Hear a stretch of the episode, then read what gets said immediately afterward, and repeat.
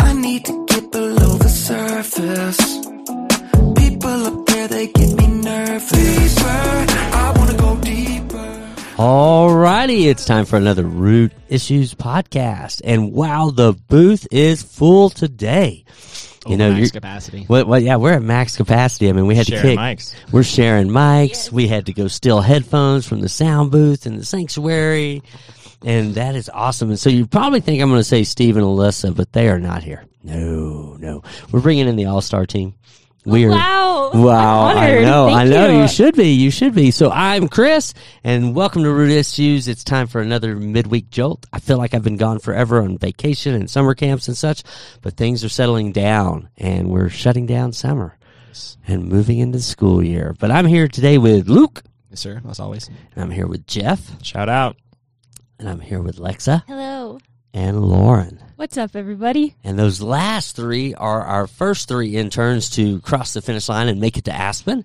They are all graduates and connected somehow to Baylor University. What's the war? What's what, what's the song for Baylor? That good Ooh. old Baylor line. Do you want us to sing the whole No, that's No, it. no, no. That's good enough. Sick Whoa. of, sick of bears. Sick of bears. Sick and bears. sick and bear. Singing. It's more Okay. a chant. It's a little flat. Yeah, it's, It's a little flat. It's not It's not designed so to hype everybody up. It's We more of a weren't tradition. formally trained, but we do have a lot of spirit. So That's right. There you go. Well, anyway, they have joined us and they're here on a year long internship. It could go longer. Who knows? But anyway, we're going to be jumping in and kind of looking at the three lessons that Steve brought us this Sunday on lessons from the Kings, understanding freedom and our responsibility. And this week's title, we're going to be focusing on Are we fighting for faith? And we're going to be looking at 1 Kings 15, 9 through 24, and 2 Chronicles 14 through 16. We're going to be kind of jumping in there. Now, the way Steve's been bringing these lessons from the Kings is he's been bringing them to us in individual lessons. And so we are all the way on lesson 19. So if you need to jump back and check out some of the um, YouTube of the teaching, also if you want to zoom back to some of the root issues, I think we've made them all. We might have missed one or two. Summer gets a little crazy. Yeah, we missed like two in a row. Yeah, and I mean, I've had times where I thought, like, well, I'll just cue it up on my phone, and it's just me talking. But that's not really a podcast. We love your voice. I mean, I this know. discussion is nice. I think I did that once. I just sat in here by myself and queued it up. Nice. But I work alone and I don't collaborate with anybody, so often I talk to myself. The Lone Wolf podcast. All right, so are we fighting for faith? So let's just start there. Like, what's y'all's intake Yeah. from I- the title? I think uh, kind of a really cool thing that was said was faith isn't genuine till tested. Yeah. And That's so cool. I think the church claims to have faith. A lot of people claim to have faith, but have they gone out and tested it? Mm-hmm. Because I think like obviously there's situations that happen in our life where it's tested, Yeah. but I think stepping out into faith is where we test like where we're putting it to the test ourselves. Mhm. You know, just as you would put yourself to the test skiing, you're not just gonna get better at it by sitting there. You're gonna go out and try to do things. Yeah. And so same with faith. Like, are we going out there and testing our faith? I think that's a big thing that a lot of people are too scared of doing. Um, and we'll probably get into that later. But Okay. Yeah. No, I mean, you think about it like, you know, when you think about faith and you just think about like, how is it internalized in you? What is your test? How do you test faith? I mean, what else do y'all think? I think there's a difference between an intellectual belief and faith, but I think we've equivocated those in society. I think there is a um, there's an element of faith that you have to believe that the skis are going to hold you. If I take your Yeah. example there, Yeah. But if you're not going out and skiing, you're not placing faith in the skis. You can intellectually tell people, I believe that these skis are strong enough that they're going to hold me and not snap if I ski Yeah. on them. But if you're not using them, there's there's there's only you, you have you have faith, Yeah. but very limited. And I think your faith grows through experience. Mhm. But nor do we, nor is faith from experience. It's Yeah. also it's it's it's blessed by experience, but faith is a gift. So, um, yeah, how do we test faith? I think in the in the example of skiing, you have to go ski. Yeah. In the case of is God good, you can intellectually believe that, but I think putting yourself in situations where you have to rely on His goodness, Yes. uh, which usually means going to a place that you're not in your own strength, Mhm. taking taking a step out of your comfort zone. I think then you get to actually practice faith, put Yeah. it into action. Yeah. I think a key there that I'm picking up is the intentionality Mm-hmm. to actually step out and test your faith, whatever that Yeah. looks like. If it's it's if it's an obedient step from the Lord, or if it's just something that you've been feeling that you need to step out in. I think it's the intentionality to say, okay, I'm going to find out if these skis really do hold me. Um, I think that can be really powerful, and it's a powerful distinction um, when we choose to test it Yeah. versus just coasting. Oh yeah. Oh yeah. Yeah, I think faith is like the highway from the head to the heart. Like Mhm. I think that's how you like build the trust and the connection that God's gonna like be there every time. And Yeah. like I can be like, God's gonna save me like from this trial, but then it's like then it's like believing in the heart. So it's Mm-hmm. Yeah. like how you like super put it Yeah. into your heart is through faith. Yeah. And I mean, I think like Jeff hit that point of like this intellectual faith, it's knowledge, you know, and there's a bunch of people who are just, you know, they, they love the knowledge, they love to eat it up and, you know, and then, but it's like, how do you take that knowledge and then apply it to the real world in the real life? You know, I mean, for me, it's like, I mean, it's like, you know, when I'm looking at my faith, I mean, it's like I almost immediately go to my God's promises. Like a little God promise book, you know. And so I'm like, where are his promises to me and how do I apply those promises to areas in my life that are maybe faltering? And then standing on his word, standing on his promise, taking like I've got one of my disciples, he's um, working on just, you know, memorization, like just memorize, yeah, yeah. memorize, memorize, memorize. And now we're taking those verses and I'm like, okay, now how do we apply that? How do we apply that verse? And so you got to have the knowledge and then you can apply the faith. Now you can be totally just blindsided and have no knowledge but have a ton of faith and still excel. I mean, you really could. And so when we look at this, like there is a fight for our faith. And so, you know, culture today, you know, I'm not like, you know, I don't want to like be a culture basher, but like, you know, walk outside in the world and, you know, there are things that are like attacking our faith, trying to tear us down, trying to create us to be more dependent on other things and, you know, would almost criticize us at times for the way we live. And so there is this fight for faith. I mean, I don't want to jump in and be like, oh, how did you handle the pandemic? And was it a test of your faith? And was that a test from God? But, you know, there are things that we can learn from our past experiences and say, hey, what could I do differently if I pulled more from my faith if I had to go through that again? Mm. You know? Yeah. I mean, looking at the culture now compared to when you were growing up, do you see a difference in people relying on their faith or versus their feelings? I mean, because obviously that was one of the big points is faith versus feelings. Yeah. And which one do we listen to? Yeah. Has there been a switch? I mean, yeah, there's definitely a switch. I mean, like me, I'm the old man in the room. That's right. Oh my gosh, where's my walker? Um, I need one of my books. Um, I got one of those book racks on the front of my walker, but no, like yeah, like there has been over the seasons. I'm not going to say that it was a healthy place where we were before because I think in a healthy place where we, you know, that would be like a good balance. I mean, I think there was a shoving and pushing down of emotions probably when I was growing up in the 60s, 70s, and 80s. Like you know, through some of my more formative years, that you know, you hide it, you you keep it inside. You don't talk about it, you don't share about it. You know, real men don't cry. You know, those types of things. And so now that we're moving to becoming in touch with our feelings, I feel like one of the things that I see, and here's the kicker. You know, you ready for the kicker? Give it to us. Okay, here's the kicker. Here's what I see has shifted. I see the culture going for, you know, trust your feelings, fall in your feelings, move in your feelings. And I see that coming after an explosion of freedom and worship for God. Okay, so think about it like this way: like there's this explosion of people are becoming free in their worship for God. We're seeing more and more worship bands. We're seeing more and more people turn to worship music. Let's let's face it. I grew up with Amy Grant, and Michael W. Smith. Friends are friends forever. We love them. the- yeah, I know we love them. Okay, but you know it. You know it was like this contextualized music, but it wasn't like worship music. Like we weren't laying it down at the foot of God. And so now, as the Christian community and the Christian movement moves into this freer sense of worship, then this counterfeit shows up. Like, oh, we just have to be lived and follow our emotions. You know, like I felt like through this last wave of freedom and worship, I've like felt a deeper connection with God. I felt more at peace with God, and I felt like I can lay down and just worship God, right? And I can have that community. But now the culture is saying like, oh, oh, you know, follow your emotions, follow your feelings, and it's kind of like a wave following after this freedom in worship. But I That's could be totally wrong. I mean, and then you guys like coming from Baylor, obviously pretty Christian school in a sense. How have you guys seen the like and uh, from my perspective, I don't know if this is because I'm hanging out with more or like meeting more people that you know do have a genuine faith. But I've seen like a, a very big contrast between people that claim to have Jesus and live their life more in mediocrity and kind Yeah, of yeah, you yeah. know lukewarm Christianity, but then the other side of strong like die hard. You know, Jesus is the one. This is what I'm like commi- committing my life to. And you don't see too much of like that middle ground. I mean, people claim to be Christians, but you know that you can see that they're obviously living a different lifestyle. So, how is have you guys seen that at Baylor, or just in your culture and generation? Yeah, I'd love to chime in. There was um there's a man his his name is Trey Green. He's awesome. He's part of the Antioch movement that we were a part of down in Waco. Hmm. And he was describing it was it was really around the issue of lordship and full surrender to God and he was saying that there used to be three options of like I either don't love God or I have one foot in and one foot out or I'm all in for Jesus. Yeah. I'm on fire for Jesus. And he was saying that recently what he's seen is that the Lord in his grace and mercy is eliminating the second option, Yeah. really.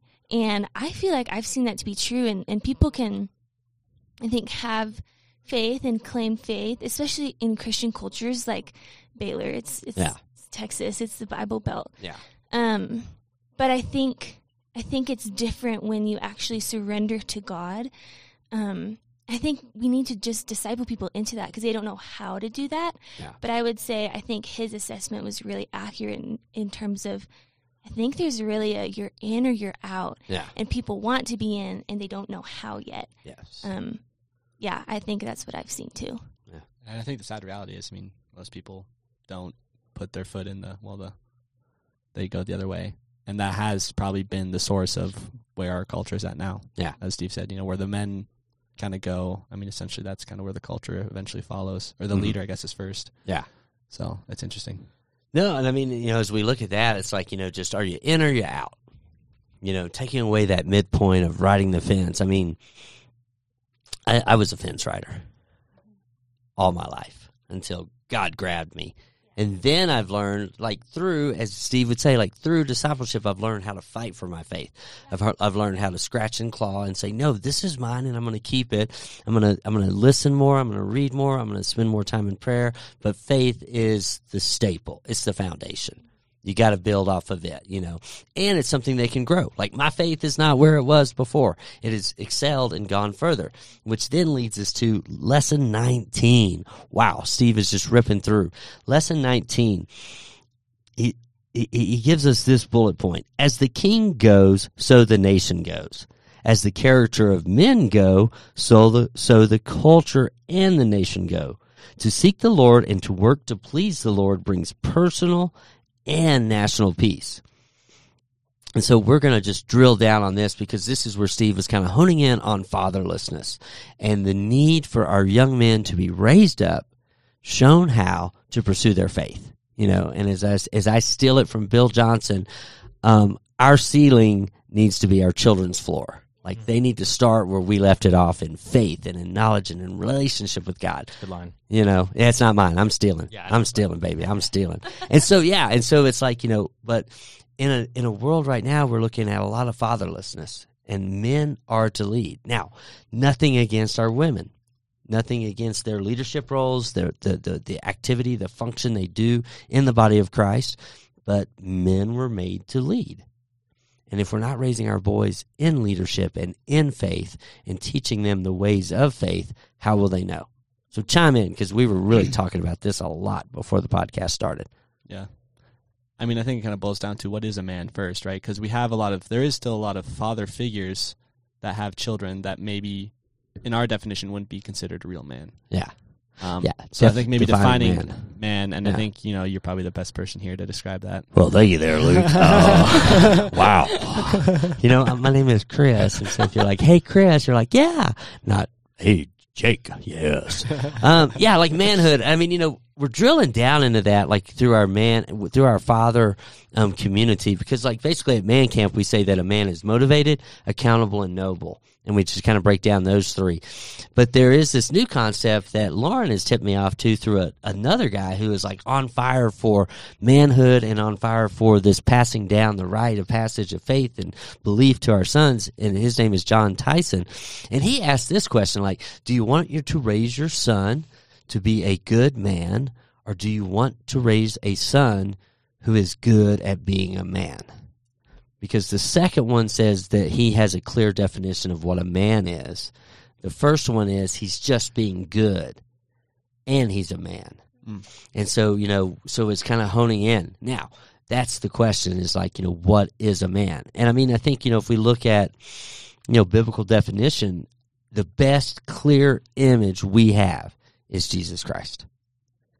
And so you take his character traits, you take his persona, you take his relationship with the God, with God, and then you say, this is what is a man. Yeah. And I think it's very interesting to look at too the the men he chose to disciple. Yes. And throughout the Bible, the men God chose, Mm-hmm. they were all pretty wild, you could Yeah. say. And I think there's there's a word meekness, um, and I think in the I, I just heard a TikTok video on this. I think in the Greek it's prowess. Prowess is the translation, Mm-hmm. and it's meekness isn't uh, weak or it's not like you know like a mouse. It's more of a wild and untamed kind of Mhm. thing. And the Greeks would go in these mountains and they'd find these mustangs and they'd tame them. Yes. Right. So it's this whole concept of God taking men that are capable of you know going after it. They've been hardened. They've gone through things. Yes. And using them and harnessing them, almost putting a bridle in their mouth. And Yeah. Letting them telling them like, okay, control me where to go and I'll go there. Yeah.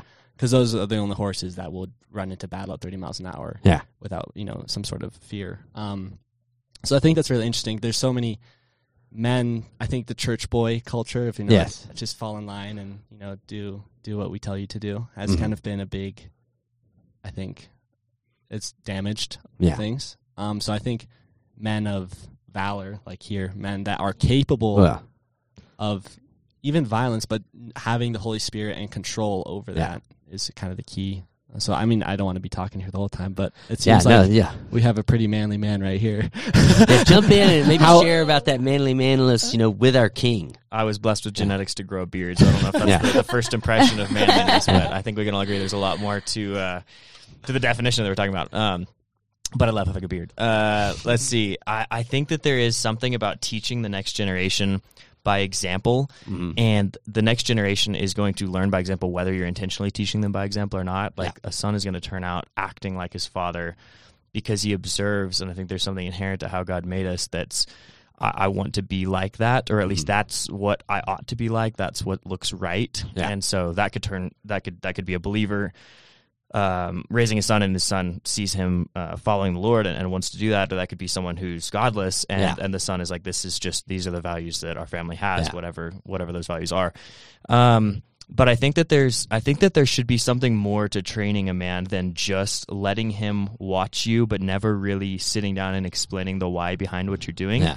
If we tie this back to the, the topic previously where Alexa mentioned the Lord and his goodness is refining out that middle option where you can either be like of the world, of God, or kind of halfway, one foot in each. Yeah. I, I think there are still lot, a lot of cultural believers who are uh, halfway in Mm-hmm. the world, halfway in, in Christ. But I think it's it's no longer possible to go through their entire life in that middle ground. Yeah. I think at some point, particularly you were, you were asking about the, the the Christian culture of the South of Texas of Baylor University, and I think there's still a lot of people in that camp. But I think that the the reality of the world is that they're going to, and I see this frequently, graduate and either either pursue the Lord in a Christian community or be in the workplace where they're the only one who is even attempting to profess Christ, Yeah. and it no longer becomes worth it. So I think uh, tying this back to, to to being a man and raising your sons to be men. Speaking from zero experience here, Yes. so I'll give that caveat. but I, I think. I I will have some soon. Yes. Um, I, I think that there's something about letting your letting your son watch the way you pursue the Lord. But if you never sit down and explain, this is how I love the Lord, this is how I talk to the Lord, this is my history with the Lord, then I think what your son sees is is prescriptive. Is what does dad do? I want to do those things, mm-hmm. and that's where I think we have a generation that is raised to act right, to be good men. To to your point, Chris, to go to church, to do the right thing, to tithe. But I think Christ is so clear in the New Testament that Christianity is not about prescriptive actions, but about the posture of the heart, about friendship with God. Yeah. And so I think if if if you grow up watching your dad or, or your parents both do the right things as good believers, but you never get that dad invites the son to to go on a hike or to go sit by the water and fish and be like, This is who God is Yeah. then I think the son only perceives I need to do things dad does and that makes me a good Christian Yeah. versus I want to know this person dad knows and dad talks about. And so I think that's where maybe passing on the mantle of manhood is being willing to be a strong man, be a strong leader, Yeah. but be vulnerable, the meekness that you were just talking about. I I think those conversations are really important to passing mm-hmm. along manhood because kids are gonna kids are gonna emulate their parents, but I think that just pure emulation isn't enough. I think you're gonna lose something from one generation to the next Yeah. if there aren't intentional conversations Yeah. behind who God is and this is what a man looks like. This is what a man is, because otherwise you only get uh, the prescriptive actions that Yeah. are repeated. So, my two cents. Yeah, I would love to chime in. I think Jeff, what you're describing to me feels a lot like what we were just talking about with bridling um, the wildness of Mhm. like that Mustang that we see up in the mountains. I love that picture of it too because I think it's such a good and healthy thing of the Holy Spirit to provide direction and a channel for wildness or wildness and fearlessness to Yeah. flow through. And it's not cutting that off, but the meekness is actually providing a channel for it to be directed directed to. And I think it's actually really empowering um, to do that. And Jeff, those conversations that you're talking about having, that discipleship and mentorship, I think that is what provides the boundaries um, of that channel for the wildness to flow through. I think that's so important for young men to feel empowered Mm-hmm. in their wildness because I think it's a gift from God. Yep. So So I mean, Chris, you have a son, Samuel. Yes, I do. I think. I mean, obviously he goes to public school, Yes, he does. and so a lot of you know people would argue, especially that the homeschool their kids, like who is who is raising your kids, right? Yeah. Because we send them off to these schools and they're being raised by the world essentially. Totally. And so, how do you obviously? Samuel seems like he's got some very solid foundations. How do you go about that, and how does you know? I'm sure people are interested. How does someone do that, and how do you raise your kids Yeah. while sending them into that environment? Well, before I answer that question, let's just have a show of hands, even though our listeners can't see. Who went to public school? All right. So we got we got Lexa and Chris who went to public school, and Jeff, Lauren, and Luke who were all probably homeschooled or That's in a private Christian school. Yeah, I was the private Christian school. Private kid. Christian school Yeah. kid, Downstairs Academy. Downstairs academy. So that means homeschooled. Oh yeah, wake up, Oh, oh yeah. my pajamas on, go downstairs, do some homework. Go downstairs, start homework. Okay, so when I think about it, it's like, you know, and, and there's lots of controversy on this. I mean, I listen far and wide, and I mean, it's like one of the books that I was listening to, you know, the guy was giving instructions on like, you know, how do we raise our children? How do we do that? And like, he he's like, I got four main points. He's like, point one, if your kid's in public school, get them out tomorrow. Point two, if your kid's in public school, get them out tomorrow. Point three, if your kid's in public school, get them out tomorrow. And point four was the same. And so he was really adamant about that. Now, and so there are two sides of that. For us, I've always felt like, you know, like having my son in the school is profitable because he has an advanced movement into people's lives because he's going to be different. You know, and so, yeah, there's a lot of work. There's a lot of time. There's lots of check ins. There's lots of discipleship. There is an intense amount of intentionality behind that. And so, you know, it's kind of like, you know, if you just let the school raise them and you're not speaking faith, if you're not moving into that, then you'll get nowhere. You you are giving your child over to the culture, to the school. But if you're saying like, son, your job and your role is your boots on ground where there are many people who don't know Christ and they need to know Christ. Your boots on the ground in a battle for other people who are being attacked by the enemy and they are left alone. You can be that person. And so, like, yeah, one of his good friends came to camp with us, and I just almost really, you know, started showing up at youth group and then has come to camp and he's investigating and wanting to learn more about who Jesus is and what does the Henderson family believe. And I mean, I really attributed that to Samuel's prayers for him, and then Samuel including me into praying for him. You know, and then we can go all the way back to, you know, Samuel's in, you know, third grade and doesn't want to go to school anymore because we had a week of snow days. And every time I put him on the bus, he was crying. I have a rule don't put kids on the bus if they're crying. Who wants to start their day that way? And then finally, I was just so exasperated by the end of the week. I was like, God, what is the deal? And God says, said, Samuel needs a mission. He needs a bigger picture for school. And I was like, I was done. So I was just like, okay, oh creative one, give me an idea. and he was like, create mission cards. And so we did. And so I got like little business cards, created a logo, and then, so it was called Samuel's Mission. And so Samuel every day got a new mission card in his lunchbox. And that mission could be to help a teacher, to find a friend who needs encouragement, to take everybody's trash from the lunch table, to do all of these kind of third greatest tasks, and then report to me at dinner that night how he did on his mission. It's pretty awesome. And that I think is making a man. As small as that anecdote is, Yeah. I think that's the intentionality in Samuel's life specifically. That is not just him watching what you do, Yeah. but it's you speaking into with partnership with the Lord. You got to Yeah. ask, yeah, the creative Yeah. one. Ask Holy Spirit what how you can disciple your son because he's gonna be unique to every kid. I mean, Yeah. the Lord might be like, hey, this kid can't handle public school, Yeah. or this kid can go and be in an environment where he's not with people that are like minded Yeah. but it's going to be a mission for him. But I think that that makes a man when you partner with the Lord to uh, for the Lord's assignment and mission Yeah. for His life. And so, and so, yeah, and so we we've always looked at it that way. Like, you know, that's their first place, that's their mission field. Um, I was in a parent teacher conference with Ambler. She was in eighth grade, and she wanted to go trick or treating in the North Forty. And so, for those of y'all who know, Aspen North Forty is like a large complex of employee owned single family homes, but it's still employee housing. But it's like this perfect community. Like all the front doors enter into the neighborhood the back doors are the alleys. And so it's like this communal thing. And that is where things go crazy for Halloween. Like it is party central, candy galore. And she wants to go. And so I'm like sitting there with one of her teachers after a parent teacher conference because it was really close to Halloween. And this, this man is a good friend. He, he's a, he's a man who walks in faith too. And I was like, yo, she wants to go to the North 40. He was like, let her go. And I was like, "Are you serious, man?" I mean, it's like, you know, it's like, you know, you know, I've got like this big carnival at church on that night, so I I can't be there. And he's like, "Let her go." He's like, "We need more of her amblers out there helping the other kids make good decisions." Yes. You know, Yeah. and so yeah, so we let her go. That's cool. You know, and, And she then- came home with a lot of candy. you know, and so yeah, and so when we look at this concept, this is King Asa, and he is in this moving and grooving for the nation Israel. And you know, and as Steve put, this is at a time where the nation Israel has split and diverged into two different sub nations.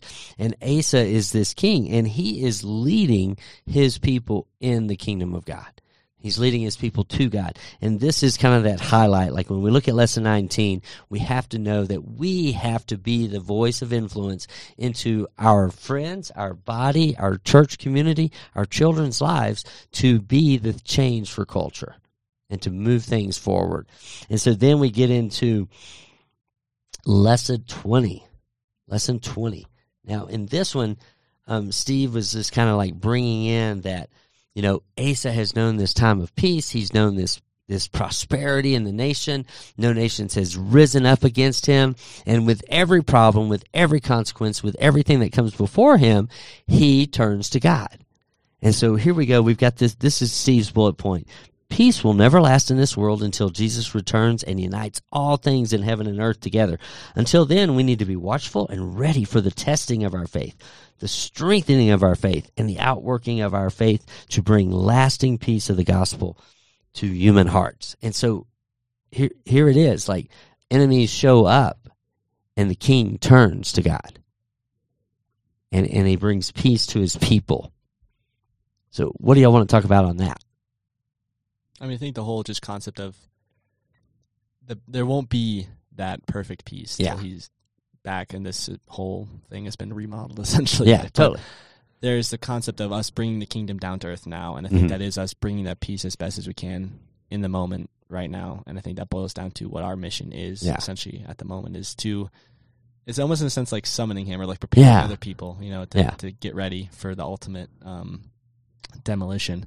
But I don't know, it's just like turning it's it's always such a cool story when you see such an like a nation that's so in the wrong Yeah. that gets redeemed because of uh, like one man's faith turning to God Mhm. and him just pulling all those people back into it. They're always in his grace, but just Yeah. like bestowing those blessings on them again. Yeah. And I, I wish, I mean, I hope it happens in this country. Yeah. Um, but we'll see, I guess. Silence. Oh, we're all looking at Lauren. Lauren always has good things to say. That's why I'm looking at her.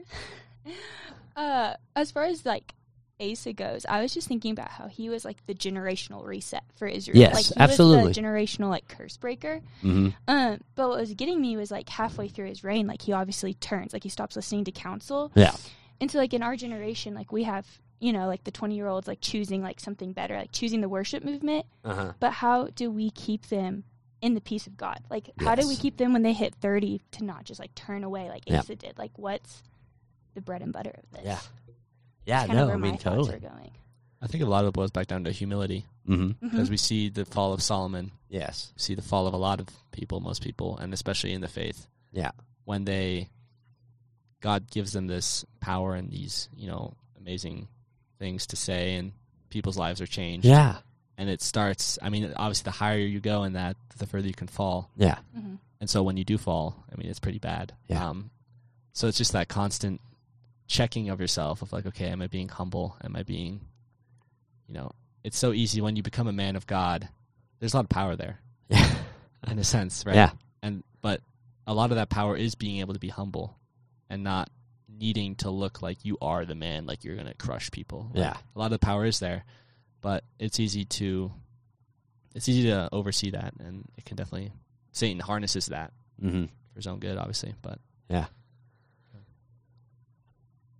yeah, I feel like a lot of that can come down to recognizing the the outworking of the Holy Spirit in our in ourselves. And so Yeah. to Steve's point, peace will never last in the world until the day of perfection comes, but we do have access to the peace that surpasses understanding and the peace that is not of this world Yeah. inside of us because the Holy Spirit has come to live inside of us. And that's I think it's meant to be shared and that's how we bring the kingdom near.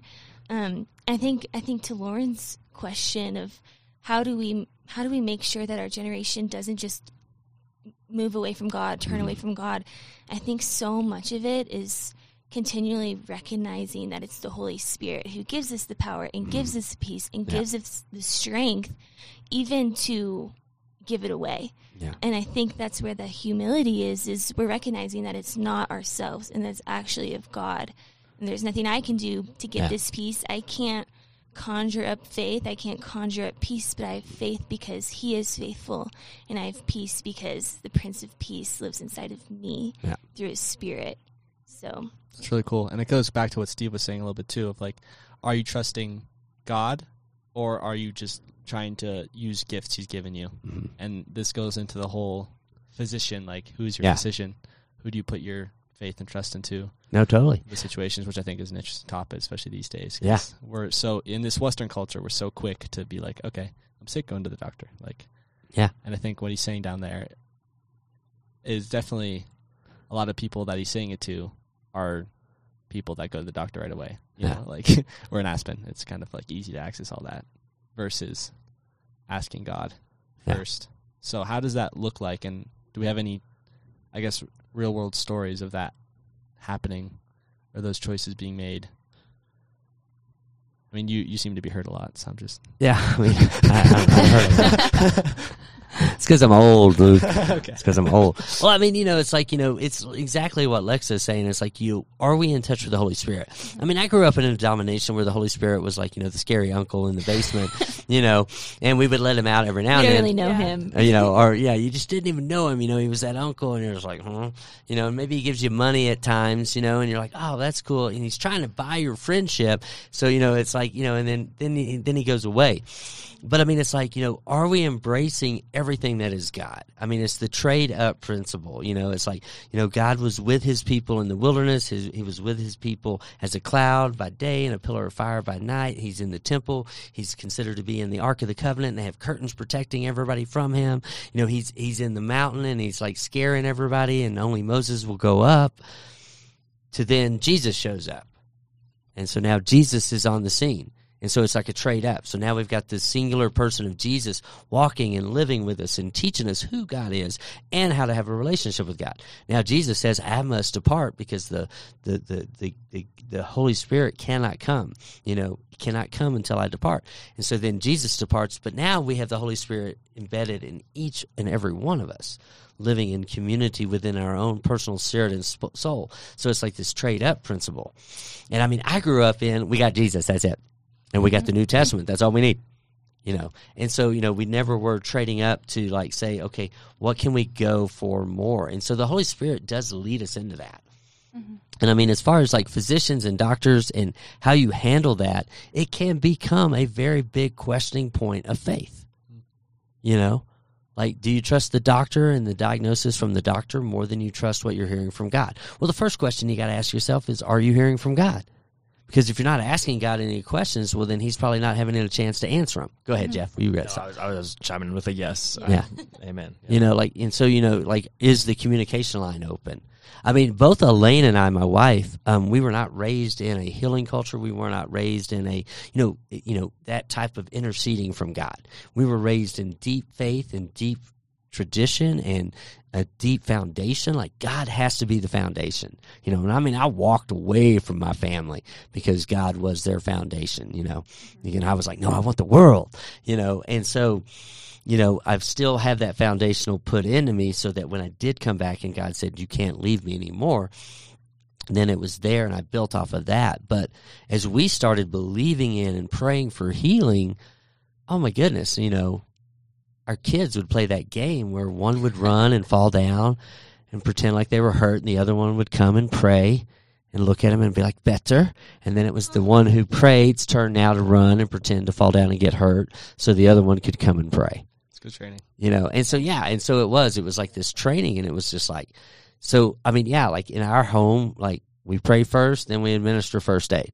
And i'm not saying like you know if you've got like you know a cut artery you don't apply a tourniquet you're going to use your common sense and wisdom Sure. you know sure jeff's like no God gives us wisdom. Yeah. Jeff's like tourniquet never. no, you know, but and so yeah, but it is. It's like it's a testing of faith, and it's mm-hmm. something that is common. We all have the elements. We all have things, and so are you going to do take the Tylenol, or are you going to ask God to for healing and just pray, and then maybe go take a nap and see how it turns out. You know, I mean, it is, and so it is a way to stretch and apply faith.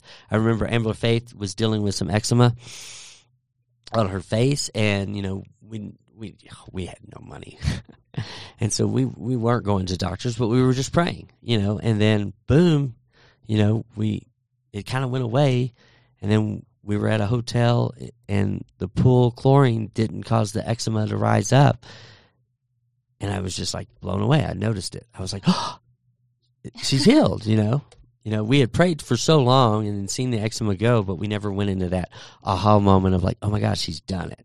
And so one of the things I'm working on is just our testimony book. Like, what has God done in our family's life? What has He done in my life? What has He done in my wife's life? My wife's life, and then now our lives together, so that we have this testimony book of just what has God done. Because I think that really builds faith. It does. Yeah. Yeah. Yeah. If I circle back to just before that story, Yeah. we'll come back to that in a second. I think we have not because we ask not. I know that's a really, really you know revolutionary statement I just Yeah. made. I think that was in red letters somewhere. But Mhm. um, yeah, no, I know. Uh, I, I think I think the do we seek medical attention and ask the Lord for healing, uh, and which one comes first is an important discussion. And then you're right. Frequently, we don't do both at all. We just go for the medicine, and medicine's not evil. It's not inherently bad at all. But I think we don't have we don't have as many stories to put in that book that you're compiling. Yeah. I think I, I speaking as a narrative of, of the modern church because I think we fail to ask frequently. Yeah. But I think were we to ask, we would have significantly more full banks of memories of God moving. Yeah. Or if we were recording them, significantly more Yeah. full memory books that would grow faith Yeah. and that would inspire us the next time. Be like, hey, there's there's something going on. Ask the Lord, is it of Him? Which is which is Steve's point. Is it of God? And can you take it away, or is it Yeah. of the enemy? You you know, just the the the the um, discernment and, and partnering with the Lord. Mhm. But I think we frequently just don't remember to do that because it's Yeah. not a culture of doing that. You're, Yeah. you're right. I mean, I didn't grow up in a church either where that was super normal. So, Yeah. um, but I think if we ask, we would see the Lord move Yeah, significantly more frequently. Yeah. I mean, yeah, back that's, to that's testing your spot on. faith. Yeah. What's that? It wraps back up to testing your faith. Yeah, no, it, it is testing your faith, and I, I won't. Get on the skis. Yeah, like get on the skis, but I mean, I, I won't, I won't, I won't, I won't, I won't coat it with icing and say, "Oh yeah, just asking and you get it." Sometimes you have to fight Totally. for it. Yeah, no, You have agreed, to fight agreed, for agreed. it. Um, you know, because it's like every time we were faced with like, oh, this is the big problem, especially when it involved my children. You know, the thief would show up and be like, "What if he doesn't? You're going to cripple their faith." And then you just have to be like, "Shut up." I'm praying, you know, because I can remember like, you know, just hours upon hours losing sleep praying for my children who were just experiencing some horrible type of cough. You know, and just be like, "Nah." You know, I'm just praying over them and I'm just praying against the cough and I'm praying for his healing. And so, yeah, so there is, it's like this great place of just testing your faith, putting it down.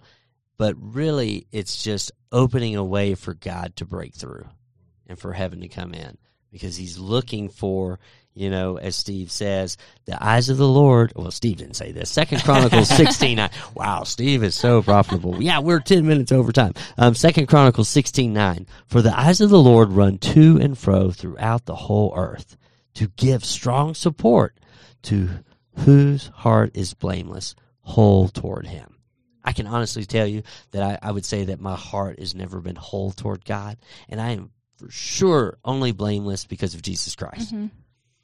But I would knock and knock and knock on that door, praying, not stopping, waiting for heaven to break through so that I could see a change. You know, The wild horse waiting for yeah, the wild horse. Yeah, Yeah, and I think it's so powerful too to bring in your community to pray with you. Yeah. And with, if you're like, oh, I'm trying to hear God on this issue and I feel like it's fuzzy or I'm not hearing right away, that can be Yeah. discouraging. But when we bring in people to, who also know and love God and they we trust that they hear his voice, Yeah. it's so helpful to be encouraged by community and helpful to discern what is God really saying here. And and this is what I'm hearing from God. Are you guys hearing the same thing? Yeah. But um, yeah, I just think that's powerful too because we can pray individually, but uh, there's power when we unify as the body. Yeah, I would say in addition to community, you also can bring in, as going circling way back to the, the discussion on godly leadership and Yeah. fatherhood, you can bring in your family because you do have authority over your family if you're leading a family, but you mm-hmm. also are also brothers and sisters in Christ in, Yeah. in, in a different sense. So I, I've got a, a good friend who grew up when she was two, three, four. and She, she knew who Holy Spirit was. Her family Yeah. would include her in the discussion on should we move? Should we buy a new car? Like any family decision, the kids had the Lord in them too, because you can't say that Jesus is Lord but by the Spirit. So if they have Holy Spirit, they can be part of that community that Alexa was just talking about too. So you're Yeah. praying for healing, you bring your kids in too, and you're like, Yeah. hey, come here, we're praying for your brother. Hey, come here, we're praying for your mom, or come pray with me Yeah. for, for my healing. Um, and you get to hear and you get to ask them what they're hearing from the Lord as well. I think that's a part of leading them into understanding what Yeah. praying in community looks like. I was just gonna say, like, I grew up in a church that like did not believe in healing. Like, Okay. it kind of like ended like New Testament. The Book of Yes. Acts wasn't, you know, we skipped over it. Like, but if you need like the biblical like truth, it's like God promises when the Holy Spirit comes, like we would see greater things than we were in the New Testament, and it's like people are raised from the dead. Like Yeah. we're promised the greater portion. Um, and that's what like brought praying for healing alive for me is that I was like, Yeah. okay, like it's promised in scripture, I will see greater things. So like yes, that was the like faith for me was like that and then like jesus just loves being invited into things like absolutely. i remember i was scared i had covid like right before the start of my junior year Yeah, like i was feeling so sick and i was like god like please heal me from like if i have it and i had this like picture slash dream like jesus came into my room and, like touched my head and said be healed Yeah. and then like the next morning i woke up had to go get covid tested and was like All totally clear. and i had been with someone who had covid for like five days in a row Yeah. so Wow. I for sure yeah, that's had COVID. amazing. You know, but that's that's Yeah. exactly like you know what we're talking about. It's like just bringing it down. Um, you know, and for me, and this is an encouragement for those who, you know, like to be a father isn't just because you have a son, but to be a father of faith, you know, to, you know, the people who are moving in that intimate relationship with God, like need to speak out to others. I had a good friend and Samuel was super sick. We were just freaking out, you know, and he got this horrible diagnosis from the doctor. And so I sent a text out and, you know, and, you know, like, Hey, y'all pray for Samuel. This is what we've heard. And we're really just like so heartbroken for him. And then, you know, one of those friends replied back, are you home? I'm like, yes, I'm home. I'm on my way. You know, and he just burst into the room, came into the house, and he said, only you and me are going in there. And he knew he was about to educate me and teach me. And he did not want to, like, you know, hurt my wife's feeling because he just looked at me and he said, Are you Samuel's father? Yes. Do you believe in Jesus Christ? Is he Lord and Savior? Yes. Are you filled with the Holy Spirit? Yes. You've prayed? Yes. Then why is your boy not healed? Wow. And so it was just like thrown in my face. Like, you know, was it my prayers? Was it my faith? Was it my belief? You know, and so I remember like he just took the time to teach me how to pray, to, to look to the promises of God, declare those over Samuel. And, you know, and then that night Samuel was just like so bitterly upset and just so crying, couldn't sleep. His little nursery was a closet. Ambler's room is in that room and she's still sleeping. And so I just prayed that night. I worshiped God that night. I just did everything over his crib and I was exhausted. And so then I'm asleep, and then I finally wake up probably around 11 o'clock the next mor- afternoon. And then apparently Samuel had blown out like four diapers and four onesies. And I was like, that's the glory of God. He was so constipated. That's why he was so uncomfortable, you know. And the doctors had failed to check that and missed that. And then my son was right as rain. Well, and so, yeah, And I think too sometimes the answer is silence as well. absolutely. Like we see Jesus on the cross, you know, my God, my God, why have you forsaken me? We don't hear a reply Yeah. necessarily. So sometimes it is silence because I think partially a lot of times we're not ready for the answer. Yeah. Totally. um, so just that out there. All right. So, last comments, last things. I was just thinking about like the father who's listening to this podcast Yeah. who has like no idea what to do, but we just Yes. like hit on like you can't be a you know like you need to be a man. You're Like- going to give us some action points. Yeah, yeah, yeah. Like let's get some action. Like I mean, Lexa, you may have something, but we're the women. But uh, so for the men and the fathers and the guys, like what would your like practical be to like the dad sitting there, or just like the guy being like, how do I become a man of God? Yeah. I think a lot of times we're we don't pursue greatness Mm-hmm. because I think a lot of Christians settle for the average. Yeah. And I think it's really cool to see men of God who are pursuing greatness in their their own fields, which can even be like filmmaking. It can Yeah. be being the best athlete in something, Mm-hmm. and just pursuing that and inviting God into that. Yeah. You know, I think that is kind of the pursuit of manhood is being really good at something. Yes. It's a big part of it. And so when you have that, I mean, just being really good at something, I mean, your kids are obviously going to look up to that. That's going Mhm. to kind of define you. But obviously, if you kind of bring back and put all the glory on God, I think that's really cool. Yeah. Um, so that that's a big piece. And then, I mean, I'd say I'm still in the journey of becoming, you know, a man. Like I don't know if I'll ever. I think I'll always be on that journey of becoming a better man. Yeah. Um, but just yeah, I think humility is such a big thing that a lot of people that seem like they're men but lack humility, it really just kind of breaks down to just Yeah, agreed. you Yeah. know men that are strong physically, but spiritually they break down pretty fast. Yeah. If that's the case, but Yeah, I'm with Luke on do what you do excellently, do whatever you do as you're working for the Lord, not for men, Yeah. um, and give the Lord the glory, which I think goes in conjunction and in tandem with what you were saying about humility, because yeah, pride is you taking credit for whatever the gift is the Lord gave you. The other one that I would think of is as you lead, and, and yeah, Lauren, your point for whatever fathers are listening to this, I have no credibility to speak to this, and I think praying for your children, fantastic, should be done, but I think there's a, there's even another level in discipleship to raise your sons and daughters to pray with your kids. To pray for them yes but to teach them what it looks like to contend in, in faith whether it's for healing whether it's for whatever. Um, but i think pr- teaching them to pray gives them that insight like i was talking about uh, 30 minutes ago on what does it look like for you to have history with god rather than Yeah. just emulating your actions. You go to church but like oh I've, I've seen how dad spends time with god and asks god and listens to god on whatever the topic is that, that we're praying through. So i think praying with your kids is is a really big part of leading them Yeah. That's great. Yeah. No, and I mean, I would just land it with, you know, just intentionality. Like, I have taken it on as it is my job, it is my purpose, it is my function, it is my highest glory to mm-hmm. raise my children in the Lord. And then to take every opportunity that I can and every opportunity that I'm given to be really intentional in checking in, intentional in discipleship, intentional in be creative in programs and, and, you know, actions with them, you know. And I mean, I've lived my life to not raise a PK kid, pastor's kid. You know, Mhm. I've always made it real clear. Um, whatever you do, my job is not dependent on it. So If you want to go sideways, go sideways. We'll deal with that. But you can't get me fired. So don't say you love God just because your dad gets his paycheck there. You know. Cool. That's so good. intentionality. And this is going to be my big shout out like Intentional Father by Jon Tyson. Go find it. Book or podcast? A book. Book. Okay. Go Jon find. Tyson is incredible. I Yeah. wrote so many papers from like using his resources Yeah. in college about fatherhood Yeah. and family setups. Yeah, it's my new book. It's my new pedestal, and then we're going to be building a lot from that here at Crossroads. But it's so incredible. So yes, fathers, if you have questions, hey, we've got an email. It's called root issues at ccaspen.com. Email us. I mean, I got time. Everybody says I'm busy. I got time. I got time. But let's sit down. Let's talk because coming up with a plan for the next generation is pivotal as you live your life for Christ. And it will cause you to grow, it will cause you to challenge, and it will teach you how to fight your faith, fight for your faith so you can pass that skill on to others. Hope this midweek jolt jolted you into some thought and some process. Thanks so much for tuning in. And a big shout out to all of my new friends from Texas.